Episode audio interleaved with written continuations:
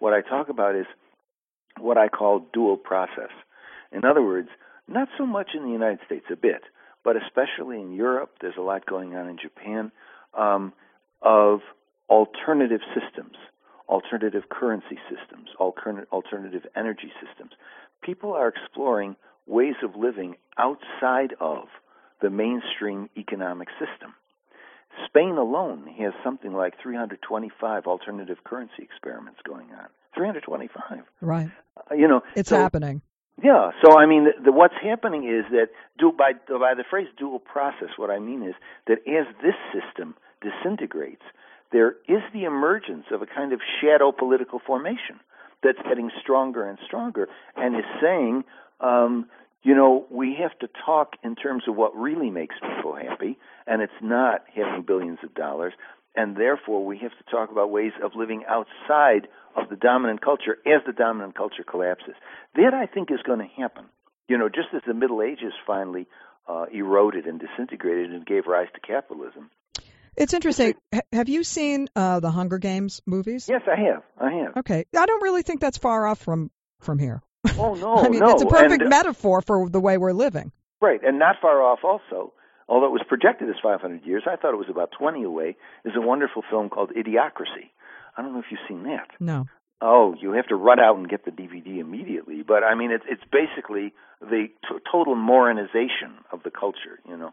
Um, but yeah, the Hunger Games really said it that this is not far off, and this is what the, the implosion I'm talking about. And so people, especially in Europe, are getting very creative with alternatives that are going to preserve the environment. Even the United States, for example, there are secessionist movements afoot.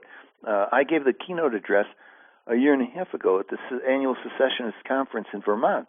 There's a very vibrant um, secessionist movement in Vermont, mm-hmm. and so the design, you know, I think that the United States will break up geopolitically, and I think that these experiments, especially in other places that are really accelerating now, will happen. So that would be, you know, the the solution. However, to answer your original question, well, what do I say to somebody who says, "Oh, that's fine," but you're talking 40 years down the line. What about right now? What you know? What how am I going to live right now?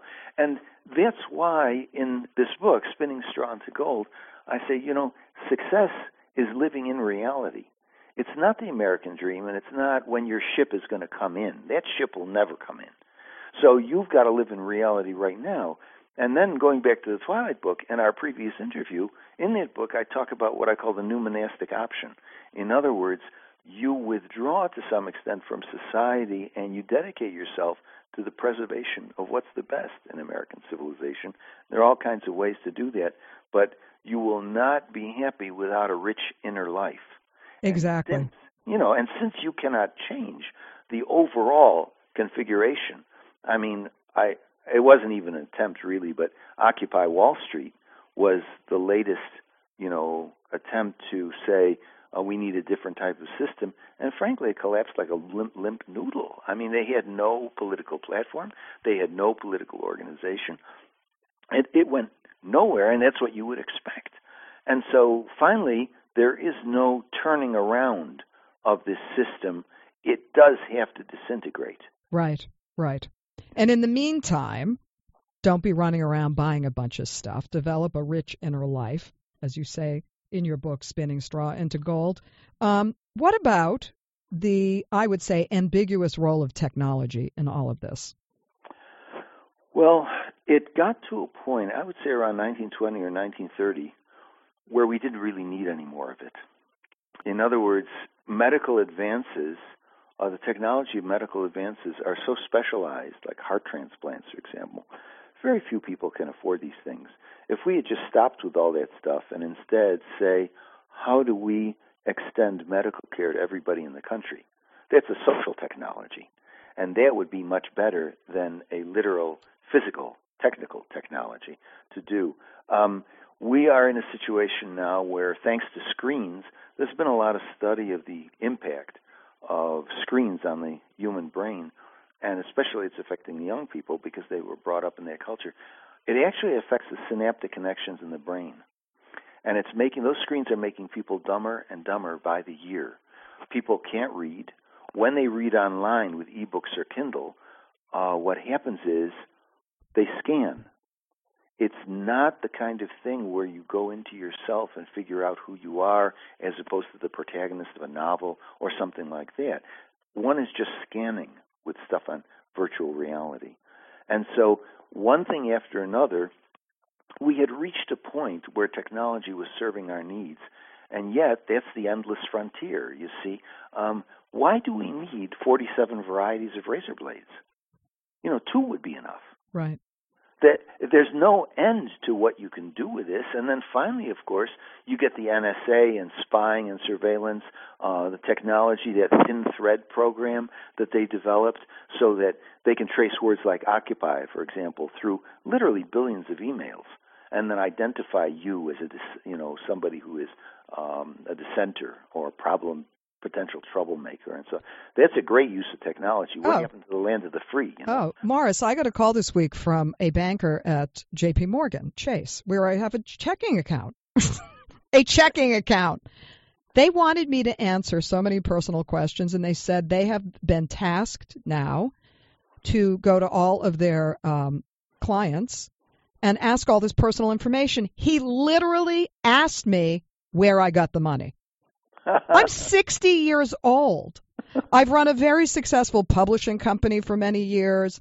I'd know, like you to bring that publishing company back, by the way. I have just announced that I'm bringing it back. I've got a book for you. Well, there you go. There's a reason you came on the show today. Judith, we have to talk. We, we to do talk. because quite, I am. Quite seriously, I wrote my agent just two days ago. I wrote my agent. I said, "Look, I'm about to do this thing with Judith Regan. I'm very much looking forward to it. What happened to her publishing company?" He wrote back and he says, "As far as I know, it doesn't exist anymore." Meanwhile, he's shopping. I just wrote a book on Japan, and he's shopping it around. Well, you know? tell him uh, you can that get. You're alive and well. I am alive and well, and uh, he can contact me through my uh, producer. I don't want to give out my email. No, no, the... I'll, I'll I'll send it to James. Yeah, send it to James. The yeah. your your uh, agent's information. No, I'm starting a new publishing company. I'm coming back. I am doing new, innovative, interesting things. Yeah, you were doing good books. Yeah, and life books. matters. It matters. We're doing some good stuff, and I'm looking forward to uh, your proposal. That's terrific. Um, back to technology.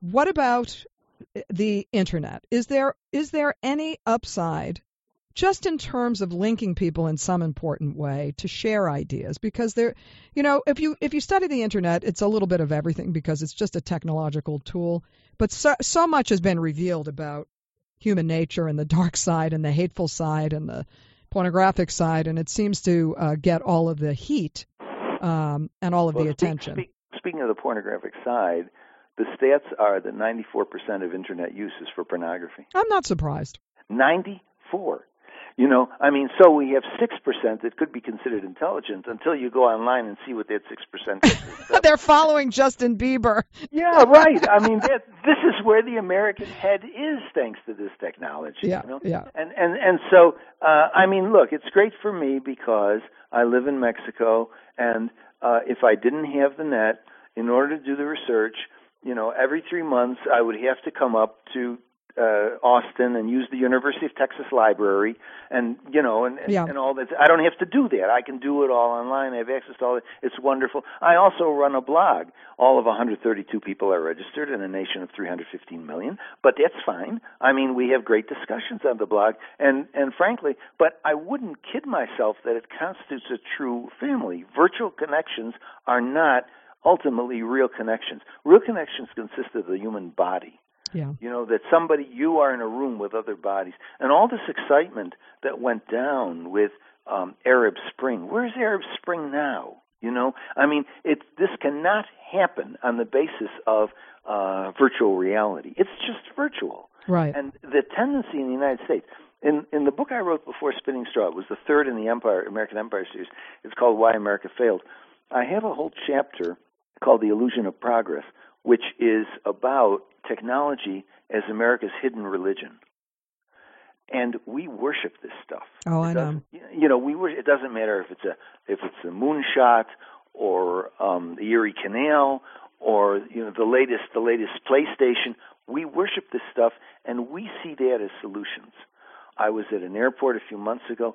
There was it was a Wired magazine. I can't remember. There was an interview with Bill Gates and then I think another one with Obama. I think I'm correct about that. But both of them were saying technology is the answer. This is what Americans believe. How long of technology being destructive does that have to happen for you finally to turn around and say, you know, we've gotten to the point that technology is the problem and not the solution? Mm-hmm. You know, it's not going to happen in the United States because, I mean, one thing I talk about in, in these books is the brainwashing is extremely powerful. And when I say one of the major problems in the United States is that Americans are stupid, I don't mean just in terms of IQ. Robert McNamara had one of the highest IQs in the history of the world. He may have been the dumbest guy on the planet while he was alive. Mm-hmm. Mm-hmm. And so it is not a question of, well, you were born in the ghetto and you're ignorant or something like that. I mean, uh, how do you say that Dick Cheney is intelligent?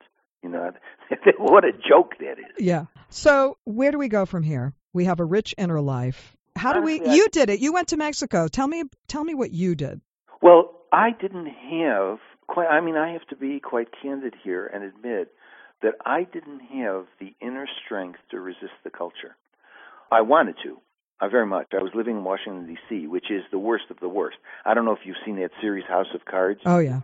Boy, is that accurate. Yeah. tell you. Totally. Yeah. Right on. And my notion was that I was going to be a lotus in a cesspool. And what happened was, after eight years in Washington, I was just a dirty lotus. My plan didn't succeed, and I was getting spiritually sicker by the day.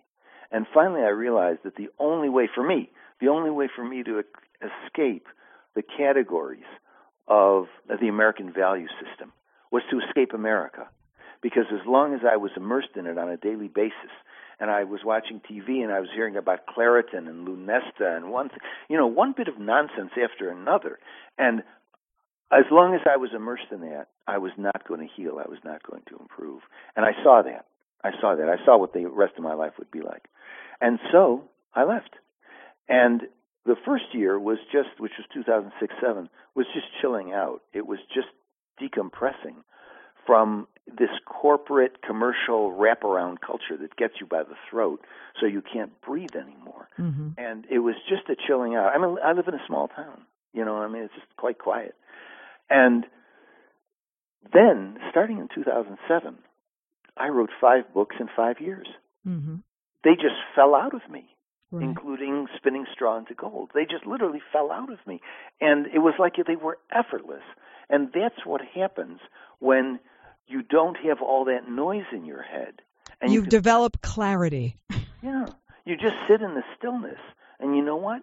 Stuff emerges on its own. It does. It just emerges on its own. I wrote Spinning Straw into Gold in 24 hours. Amazing.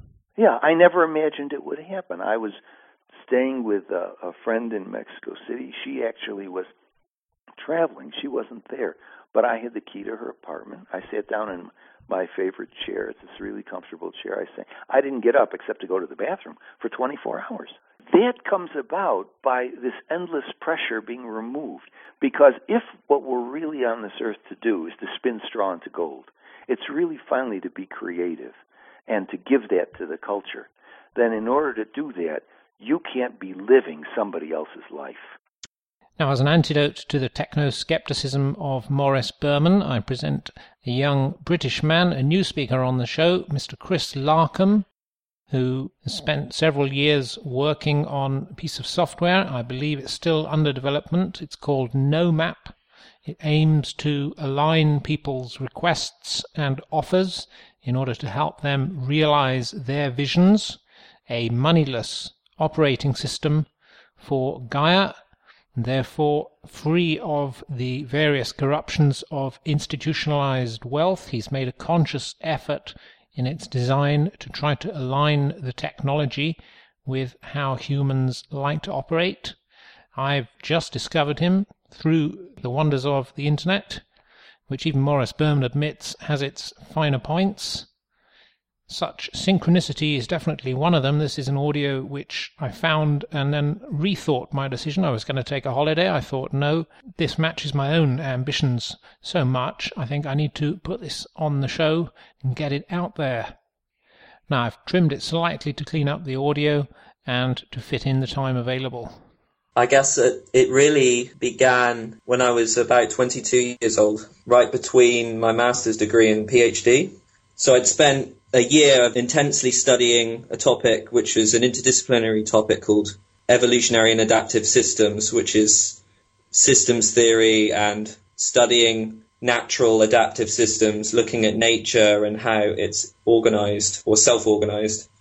And then how can we learn from nature to create adaptive and intelligent technologies? So it was partly science and partly engineering and that gave me a different way of looking at things, a more non-linear whole systems way of looking at things. And the way I was perceiving the world after that was different to the way I was perceiving the world before it. So that master's degree was quite unusual, and um, I think all of the people on the course were quite affected by it um, positively.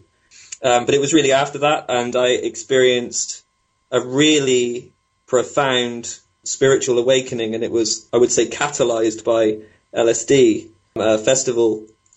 And um, it was almost like a rebirth experience for me. And at that point, everything shifted, and I went from being quite agnostic really. I, I had been sort of identified with atheism, but I moved into an agnostic space. Um, and then I had this spiritual experience, and I went back to a more. I went to a kind of spiritual space where I integrated science with spirituality through, I guess, geometry. so um, I had this transcendent experience where my sense of self changed, and I felt as though, well, it was was more in the feeling it was a knowing that I was everyone and I guess my ego really took a kind of back seat. Basically, I, I could see that all religions were pointing to a transcendent or transcendental truth or reality beyond the words, beyond the metaphor. Somehow, all the religions were pointing to something that is ontologically real, uh, an experience of higher or expanded consciousness. And th- as, as a scientist, and I was very much in, in the scientific reality at the time, I couldn't deny what I was experiencing because it was a direct knowing. And I thought to myself, you know, how can I take this back with me? And the only language I could really use was sort of based on geometry. So at that point, I kind of rewired my nervous system and my journey really began. I'm interested in psychedelics, but um, yeah, it's kind of still semi taboo to discuss it in in the Western culture. But um, that's now changing with research. You know, not everyone experiences a spiritual or religious experience, but it certainly happens, and it's you know well documented. But the map is not the territory. Really, the territory I experienced that day transformed me, and my life was not the same from that point, and I never looked back. And it really like I kind of began a mission of you know because I could see I could see it was almost like everyone was kind of somehow outside of the now, and it seemed as though everyone was seeking something like that's in the future, and I felt as though if we could communicate that scientifically, maybe we could create a different experience on the earth that was more joyful and peaceful. Mm. But after, should, should I carry on? What happened after no, that? just... Let me just ask a question about what happened. So you've had this awakening, which is really happening to many people, and I think it's really important stories that we share our stories of awakening because it's like we, we crack open the veils and we, we see through the limitations of, of the programming, so to speak, and we open ourselves up to new realities and new ways of seeing, which is so perfect given your your background. You're studying epigenetics and um, yeah. with yeah. Since I experienced um, a, a higher level of synchronicity than normal, and that really led me to question the fundamental beliefs I had about physics and the way the world operates. Mm-hmm. Um, and and also like you know what is enlightenment i, I experienced a, a, sort of temporary enlightened state so I, I, began an investigation i read every book i could I was on the internet, um, and then I went into my PhD, you know, having had that experience. So I was now doing kind of two things really. My um, PhD, which was really pursuing my curiosity and interest in AI, artificial intelligence, mm. and consciousness, because I've always been fascinated by consciousness, and it was really my way of trying to understand what I am, what is this, why are we here, answering these big philosophical questions. For me, AI was my way of doing that synthetic methodology. So I was pursuing that, but simultaneously I was experimenting on my own consciousness and I began to experiment with different psychedelics So I was really doing it for self exploration and to understand, you know, what this is about, you know, what, what is possible. And so I, I, I was studying consciousness from the inside and the outside simultaneously. And I think that enabled me to find a kind of balance between the objective and subjective. I had a fair amount of free time or flexible amount of time during the PhD, and I then watched every documentary I could online.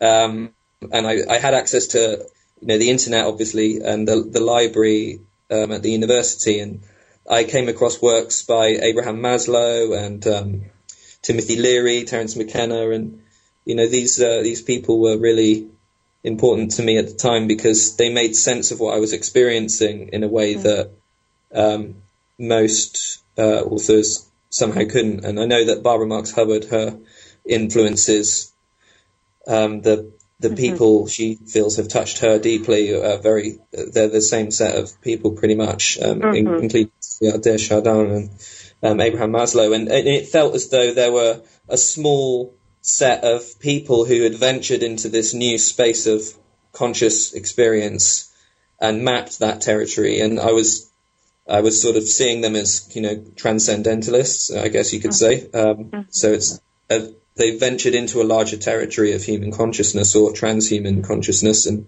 then I, I just really felt as though, um, th- then what happened is I got drawn into an activist reality and I, I was temporarily interacting with the Zeitgeist movement, and I helped screen the film a few times, and I, I really could feel the pain of the of humanity and, and the Earth, um, because humanity is part of the Earth, and um, I could see based on studying the scientific data available that our hydrocarbon based society is completely unsustainable, and perhaps that's a good thing because um, it's painful to be in this reality of consumption and uh, disconnection and separation. So I felt as though basically if humanity was to survive another 10 or 20 years, I think 20 being optimistic, 10 being safe, we had to radically change our trajectory. And by trajectory, I mean the basic way we think, perceive, interact, how we deal with technology, how we relate to each other, everything. And I, I was looking at it from a whole systems perspective because of my background.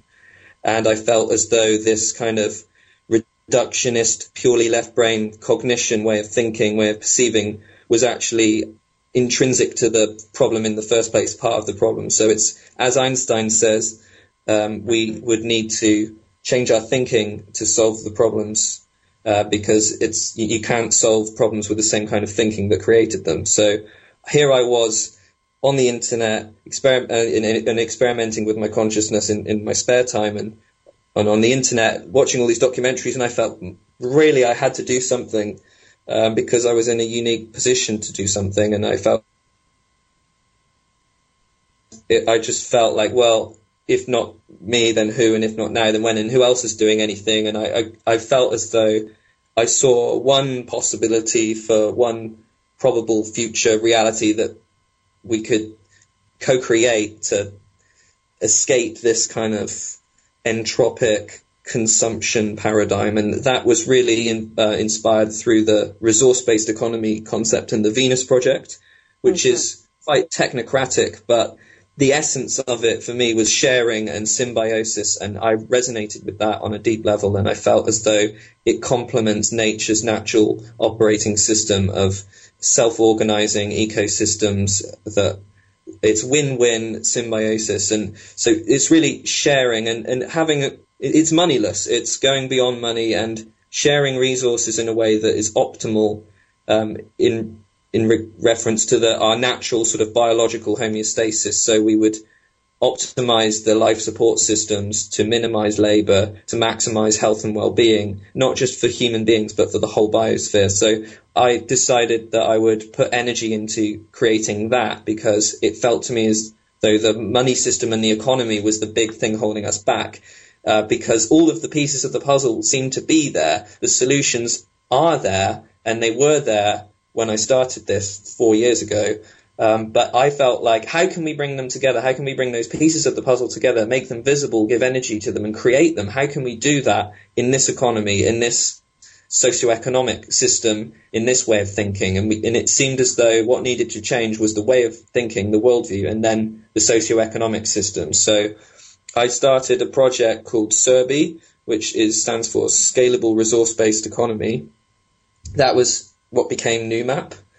And um, it's I, I, ended up spending more and more time on this idea until I got to the point where I I could no longer stay in academia, and I, I began to realize the, how the the system itself really um, and the way of thinking that is, goes with that is is what's holding us back. And I, I felt more and more inhibited and held back by the academic system, and I became completely disillusioned with the academic system, and began to discover that the world was world was far stranger than I ever imagined, and that basically I felt quite angry as though I'd been lied to about everything. Um, and I think I went more and more down the rabbit hole, and each and each step I took, I feel I took carefully and following a, a scientific method, but expanding my concept and understanding of science and ontology uh, to include consciousness and the subjective felt direct experience at the moment, which to me is now fundamental. Um, and things got quite cosmic, basically. Uh, but I, I, still feel like I am a rational being, and I, I, look at observational evidence, and I consider other people's opinions, and I have an intention not to cling to any particular belief systems, and I, I like to uh, take in as much information as I can, and uh, so I, you know, I understand that some of the things I, I say are controversial, but for me, it's it's still it's always been a rational journey. Uh, never I, or a trans-rational journey, but not irrational. Mm-hmm. Um, yeah, I want to that I want to just uh, jump in with a few uh, uh, comments. So, like when you were saying how continuing to watch those assumptions about what's true, I'm, I'm reminded of David Bohm's work as a as a as a quantum physicist in the peak of his field. He was deeply influenced by uh, Krishnamurti, and he devoted himself to like what would it take to change consciousness, and he felt that it was it would be in in dialogue spaces where people would l- let their egos and their assumptions about reality go, that then they would step into a really truly generative field, which would be the quantum field of infinite uh, potential. So I love hearing how you are in the rational and the trans-rational and cosmic it's like such a beautiful. It, it feels to me very whole. You feel like a that feels like a whole being to me when you describe yourself in that way. And um, you know, I'm, I'm also reminded of of Buckminster Fuller's quote about not being victims of our circumstances, but architects of our future. And the work, what the choices that you made, you even with feeling the kind of the oh, the pain, uh, the suffering that's happening on our planet uh, uh, in so many ways, uh, that to choose to create. So I just really want to honor you for for that and that courage and the devotion because I believe that that those are the ingredients that it takes for everyone to bring then their gifts fully forward, which I really see you um, doing, you know, bringing your gifts forward. I want to read a beautiful quote from Peter Russell um, about toward a global brain and, and use that as a, a stepping off point into uh, NewMap, and uh, and just then we can dive in. So this is Peter Russell from his book Toward a Global Brain. The internet will be able to form new associations, synthesize information, creating new knowledge, and perhaps solve problems presented to it. There we go, that AI. It will then have become a system that can learn and think for itself. The changes this will bring will be so great that their full impact may well be beyond our imagination for some. no longer will we perceive ourselves as isolated individuals. We will know ourselves to be part of a rapidly integrating global network, the nerve cells of an awakening global brain. That quote I know must have some resonance for you and in the work that you your studies and then in what you've been creating with new map a, a new way of mapping the planet from a whole system perspective because we don't really get to see what's most important or what's the most relevant information. Maybe just use that as a starting point into like what what new map can what is new map? What's its fundamental sort of basis so we can define some of those terms. And then let's dive in. Yeah, sure. So, um, so that's I, I love that quote, and um, the uh, association with the global brain is very relevant to NewMap. Um, NewMap in itself really, I, I, sort of tend to make a distinction between the, the technology and the application of it. So the, the application of it is just as important as the raw what it is. Um, but what it is really, NewMap is a communication technology, and uh, it's based on the concept of a holon. So a holon means whole and a part, something that's simultaneously a whole and a part. And through NewMap, it's possible to map our perception of energy as holons. So you can have a holon containing a holon containing a holon, and it has this Russian doll fractal geometry. And for me, a holon also relates to the concept of a system. Again, back to the systems theory, the whole systems thinking that everything can affect and is associated and linked to everything else. Um, to me, the holon is the essential core geometry behind the concept or word system. So it's also a slightly stealthy way of bringing the con- bringing systems thinking to to uh, a wider audience um, through NewMap. So by using NewMap, uh, it it kind of helps you think in systems because of the holon being the fundamental thing behind a system. So a system, what is a system? System is observer dependent, and you can say, ah, this system contains subsystems, and these subsystems contain sub-subsystems, and this system is contained in a supersystem, and that that really the the thing that's going on there is you've got this nested structure. So the holon captures that. So then we have a whole new form of media when we start to map perception or energy using holons. So really, NewMap is delivering a new form of media, and I call that a holonic map, or you could call it a holonomic map as well. Um, and you could think of it as mapping thoughts and things, but I tend to really look at it as we're mapping our perception. So it's really our consciousness that we're mapping and and also the activity of the nervous system. And this is what leads into the global brain association because if we're collectively mapping on our consciousness, our perception, our experience, then we're also collectively mapping our nervous system. So from a planetary perspective, you could see the nervous system of humanity, the collective nervous system of humanity as the nervous system of the earth. And the, the term noosphere is, is, has been, well, there's several definitions. One of them is the mental layer, the, a sheath of mental or a thinking layer around the earth. So the mind of the earth, and so humanity's nervous system is is the nervous system of the earth. Or and as as we become conscious of that, we begin to create a conscious noosphere, not just a noosphere. We already have a noosphere, but we're going to have a self-conscious noosphere that thinks of itself as the noosphere. And as I'm actually saying this now, I'm actually creating that truth, creating that reality, becoming conscious that I'm not just an individual, but I am the earth thinking through this particular Gaia cell, if that makes sense. So as a Gaia cell, so I just want people to really get this because everyone uses the internet, everyone. And right now we think, this is as good as it gets.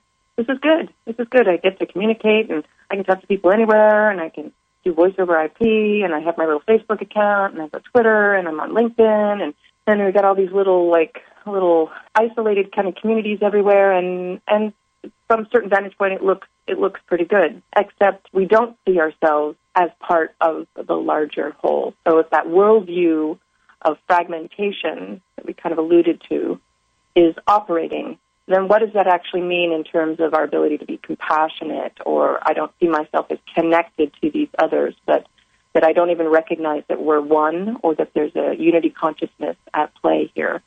So it feels yes. to me like you're you're you're speaking directly to the fulcrum point of what can radically shift the consciousness from fragmentation to a living internet. Yes. Well, um, people, I, I think, uh, as far as I can see, people are beginning to realize now that the problems that we're facing around the world, poverty, ecocide, biospheric destruction and pollution, scarcity, you know, the list is, is endless, really. well, it's not endless, mm-hmm. but there's a long list of global systemic emergent problems that can't seem to be solved by just changing policies or you know, we, we, we seem to need something really radical to, to go beyond this, this level of existence. And what I would like to see is a thriving existence where everyone has, you know, Buckminster Fuller style, we, we meet the needs of 100% of humanity unconditionally. Everyone has food, shelter, water. How do we do that so we can thrive and unleash our creative potential? And it seems as though it's a shift in thinking. It's a fundamental shift in the way we think and perceive because when you understand the process of creation and what's being called manifestation in the new age literature and uh, reality world, it really begins to some extent in the mind. So through the imagination, through our thinking, we create our experience and the physical realities. And a big part of that is how we think of ourselves in the world. So if I think of myself as being a purely physical being that's separate to everyone else, then that will lead to a certain way of behaving and a way of perceiving. And for me in my own journey, and this is reflected in NewMap, I've, I've, I've found a balance between being the whole and being the part, and that is being a whole and a part simultaneously, which is again a synergy more than the sum of its parts. So I am a separate individual and, you know, and I'm the whole. That's how I perceive myself now. And to me, that geometry is a balance between the masculine and feminine, the feminine being the whole, the circle, the masculine being uh, part. So it's a whole and a part, which is something novel. It's I, I, liken it to the spiral. I kind of think of it as a spiral, mm-hmm. which is a balanced structure, um, which is also fractal. It's a simple fractal structure, a spiral.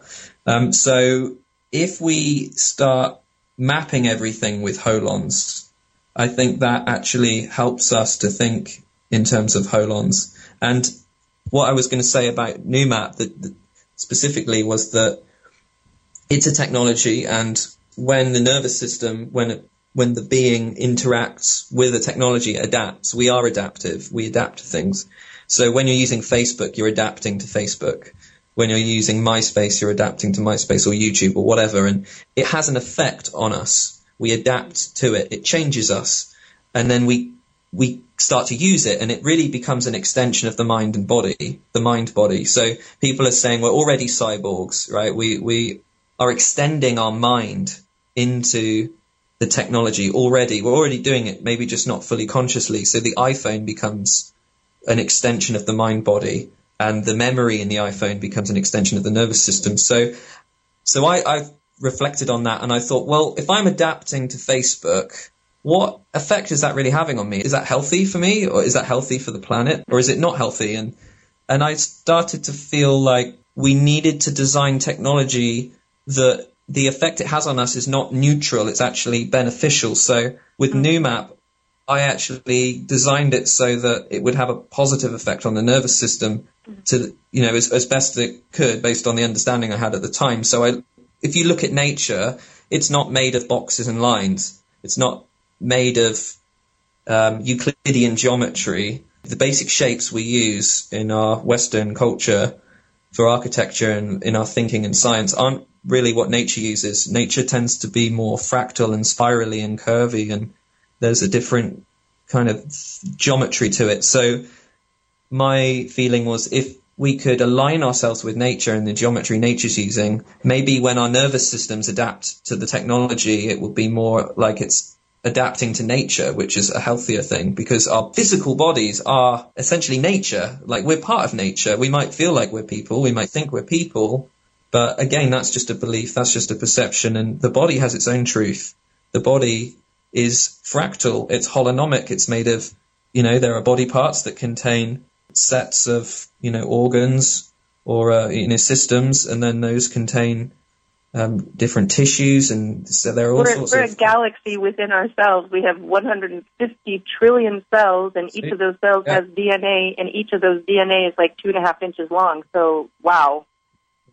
And you can totally see there's a mirroring, as above, so below style, right. between a human body and an ecosystem, or a planet, or a galaxy. and we really, and, and then this leads into the whole biocentric perception of consciousness, existence, the universe. It starts to look as though the universe is alive. The universe is a being. It's not just this empty clockwork, dumb machine. It's a intelligent system. It's alive. It's self-regulating, self-organizing, self-creating. It's autopoietic. It's syntropic. It's intelligent. You know, it's who knows what's out there. I mean, I feel like we're only really perceiving our own little bubble of human consciousness in this vast sea of potential experiences, but it looks as though it's intelligent when we start to look at the new science and really suspend our kind of you know, Newtonian, Cartesian belief systems that we inherited through the education system and, you know, sort of the mass media and whatever other inputs there are there. But, but going back to what I was saying, like the um, map because it's based on a geometry that is more resembling nature, I think that when we use it, it has a more of a beneficial effect on us. So when we adapt to NewMap, because its geometry is aligned with nature, we're adapting back to nature. So for me, I, I would say I like to think of it as a mildly cognitive enhancing technology or, or a psychedelic technology. it, it is, which means and I, it, it absolutely is. And I wanted to share a, a very brief story of my own experience of, um, you know, there's Daniel Pink. He's a well-known New York Times uh, writer, bestseller, and one of his books is called "The Whole Brain Thinking and Why Right Brainers Will Rule the Future." And um, and he talks about how we've been so left brain and and we've we've come to the limits of of that uh, aspect of ourselves in terms of handling the complexity on the planet and the crises and the ability to tap into the collective intelligence. And um, so, with that in mind, I remember being on NewMap with you, and we were we spent it was maybe like I don't know half an hour, and we were zooming in and out, and I have to describe how the holons work. Like you can go zoom in infinitely and zoom out, and you can always be feeling the part and the whole. And when we got off NewMap and then we started talking, not being on inside NewMap, you were talking, and I had, because I'm so clairsentient and very kinesthetic, I had the experience of my right brain and my left brain were talking to each other in a new way. And I called it, I'm like, oh my gosh, I am experiencing holonic listening not just listening from what I know and listening at the left brain or even the right brain, but this whole brain listening. And it was directly, and that was a half an hour within NewMap. So I really can imagine that there is this profound rewiring happening because of it. And so that mildly psychedelic is is is like opening the doors of perception and our capacities to access more of our brain's capacity. Right now, they say that we're at 10%. It feels to me like what you're talking about is opening the doors into uh, greater access to our intelligence and our wisdom of not just ourselves, but of the, the membrane around the larger uh, field. So being able to, like Bruce Lipton talks about, like, oh, then that larger holon of that larger system, we can actually touch into that intelligence and access it with NewMap in a way that we can't with the current uh, system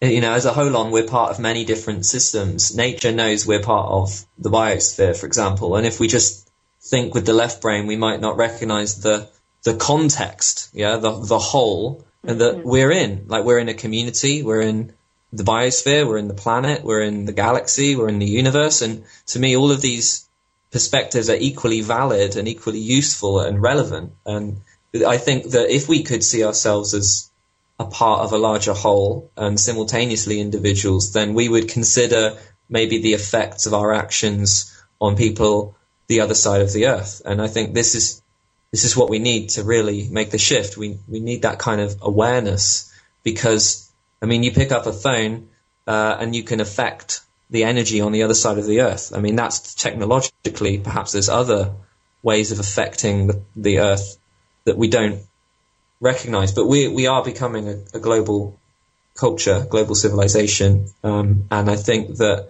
unless we really align ourselves with nature, and that includes the way nature thinks and self-organizes, then we're going to find it hard to survive, let alone thrive. But I do think that we can thrive absolutely, totally. And if possible, I'd really like to discuss the application of NewMap because to me that's equally important you know, how do we use the technology? Um, mm-hmm. Are we just going to do whatever we want, or is there some kind of alignment that we need to make with nature? And it feels like that, doesn't it? It's like, mm-hmm. you know, we can't mm-hmm. just use an arbitrary bit of technology and ignore the consequences to the mm-hmm. trees and the air. It's important that we have this awareness, this right brain function of the context that we're playing in. We're growing up as a species and we're becoming more aware of the consequences of our actions. We can't just have a party and leave a mess everywhere. We need to, you know, have a, you know, it's conscious partying. We need to, we can have fun and live in bliss and ecstasy, but we can't just you know, soil we can't throw things away anymore. There is no away. Throw it away. No, there exactly. is no away. And, unless we trash the planet and then expand into space and trash more and more planets, and I don't think that's advisable. But um, uh, yeah, eventually. So, so what can we do? We can align ourselves. What does that mean? And it, it, and it seems to me like a fundamental concept is homeostasis. What's coming up for me in the right now, and, and to be in the right now, and, and when obviously in, in the the moment that this is recorded, is is the word syntony. Syntony is the alignment with creation experienced as inner motivation, inner knowing, intuition. From an archetypal perspective, it's it's this more feminine, the feeling, the subjective, mm. um, that are patriarchal um, it, sort of more masculine culture is neglected maybe and it seems that through through the feminine energy we can bring back in our intuition and inner motivation and the the feeling and through that we can align ourselves with nature. We want to create and apply new maps so that it acknowledges the this subjective feeling syntonic intelligence syntonic knowing and um, that is leading me to map specific frequencies and hmm. do specific things. And mainly it's, it's sort of going within and following your bliss. And the word that comes up is passion. So it seems as every, it seems as though everyone has something that excites them inside. And maybe it was more conscious, more obvious when they were a child and it, it can get buried. But inside everyone, there's something that we're excited about. and that brings us a lot of joy. It's, it's a self-rewarding action it's usually creative. And what you find is that when people are in their bliss and doing what they would naturally be doing if they had all their needs met, you know, and they're just having fun, they're playing, what they create actually benefits not just them, but the whole. Now, that's actually not arbitrary or a coincidence to me. That's actually indicative of higher intelligence, actually probably programmed in the DNA. And I, I don't want to get, I'm getting a bit speculative because I don't no, but that's the, perfect because that goes yeah. back to Abraham Maslow and self-realization and human individual potential into social potential and absolutely yeah. is like where we're evolving to. Exactly. And Bar- Barbara's narrative and, you know, universal humanity and we're moving into a, a new way of it's like universal humanity. It's it's beyond the planet. It's extraterrestrial. There's the supramental force, and it's all kind of leading us to see that we're not at the top of the hierarchy in terms of the evolutionary, you know, ladder or whatever, however you want to perceive it. There is intelligence beyond human intelligence, not just out there, but here, because here is here. there is only here uh, from my everything. perspective. But Maybe frame a little bit for us about the profile for the holons and the contact holons, just just a little bit of a sketch yeah. within NewMap as the um, a kind of a, a, social network, because this is the yeah. fundamental sort of uh, aspect of what NewMap is and what you've been uh, intuiting with the syntonic order of the cosmos.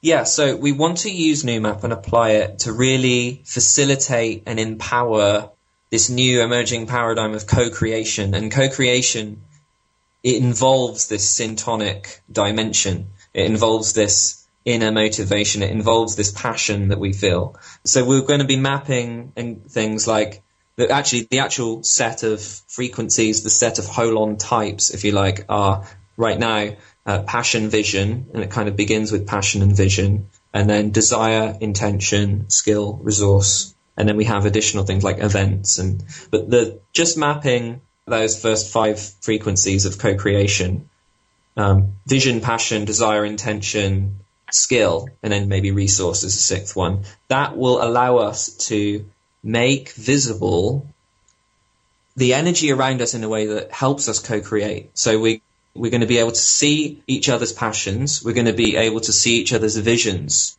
That that a vision really is like a big desire, something that we really want that is maybe like a dream. It's like, you know, free shelter throughout the planet for everyone or um, clean oceans or, you know, the, a vision is like a big desire and a passion is something that brings us excitement and makes us feel alive. So we can make visible those energies around us. Imagine everyone mapping their visions and passions. So that's the first two frequencies. The next two, desire and intention, become relevant when we start to act on those passions and visions and we start to create around those passions and visions. We start to follow our bliss, our passion and create things.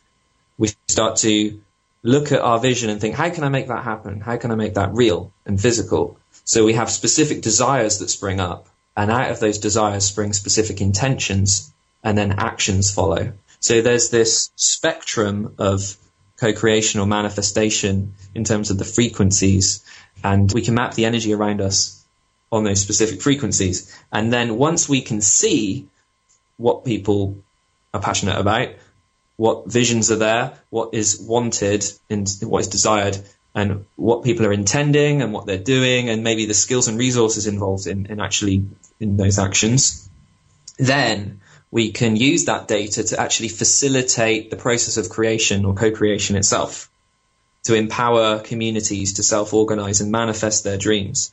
And I think that's how we're going to co-create the new earth by seeing what is around us and connecting spontaneously based on our inner motivation rather than some external thing or agenda or system that's being imposed on us rather than d- acting out of survival and, you know, choosing from a predefined set of jobs that are really just there to kind of perpetuate our existence and to meet our basic needs. We're actually, we can somehow free ourselves of that by meeting our basic needs in ways that don't compromise our ability to pursue our passion and our visions. And then when, when enough people do that together, we'll see that it's not arbitrary. The visions and the passions we have are part of a larger plan.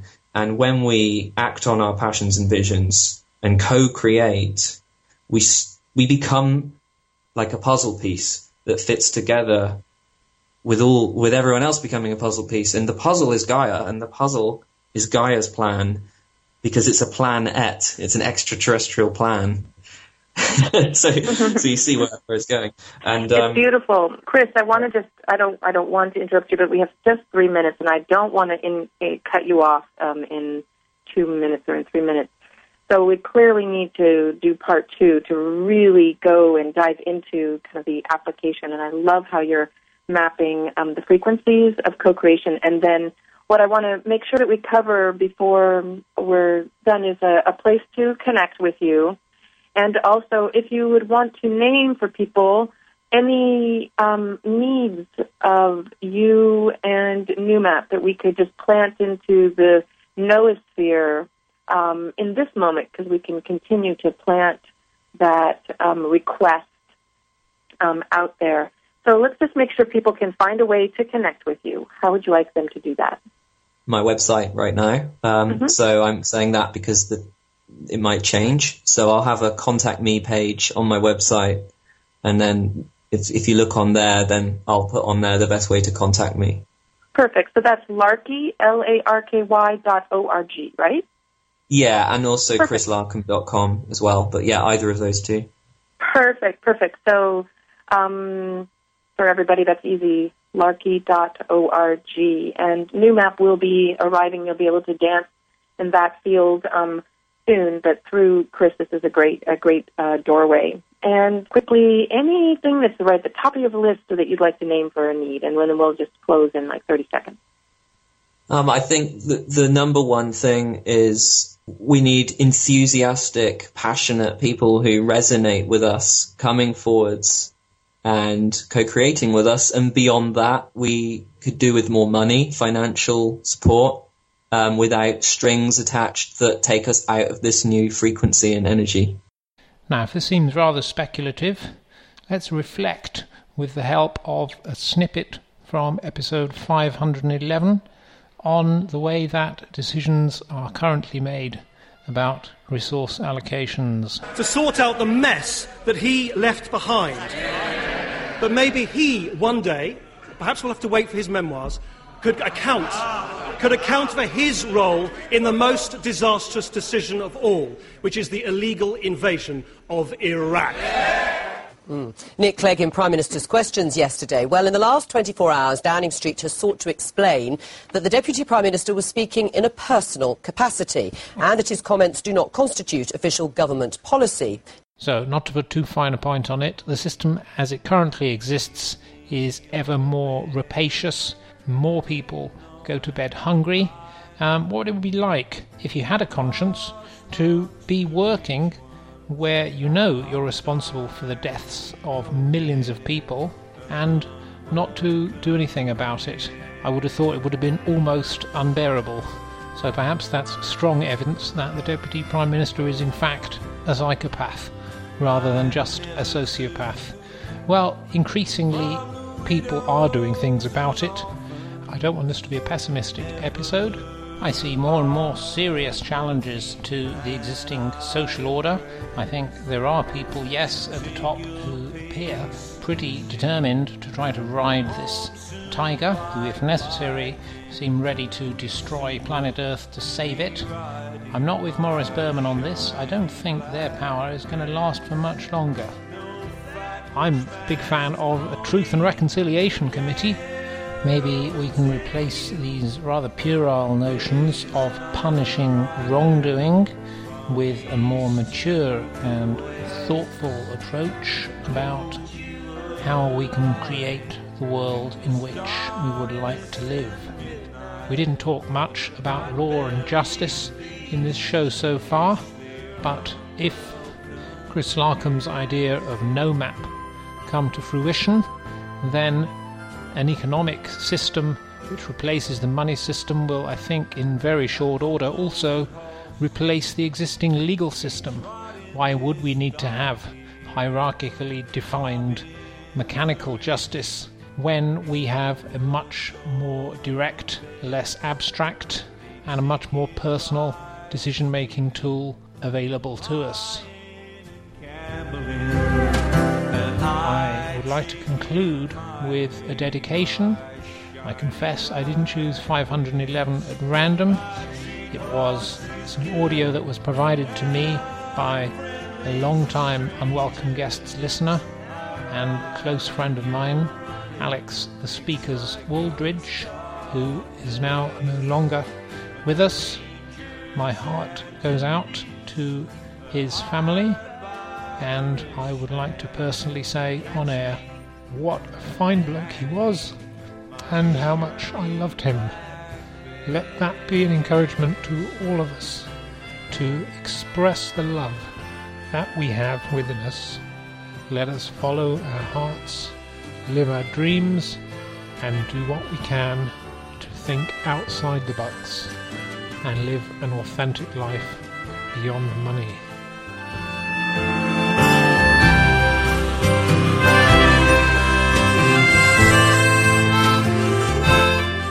This and all previous episodes are available for download from our MP3 archive at unwelcomeguests.net.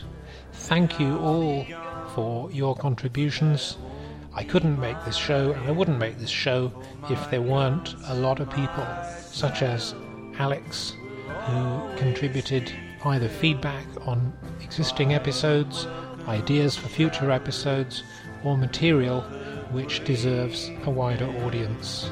Our theme tune is by Billy Bragg with lyrics by Woody Guthrie. I would encourage you to give all you can to help other people to escape the trap that is money. To help these poor workers, the rich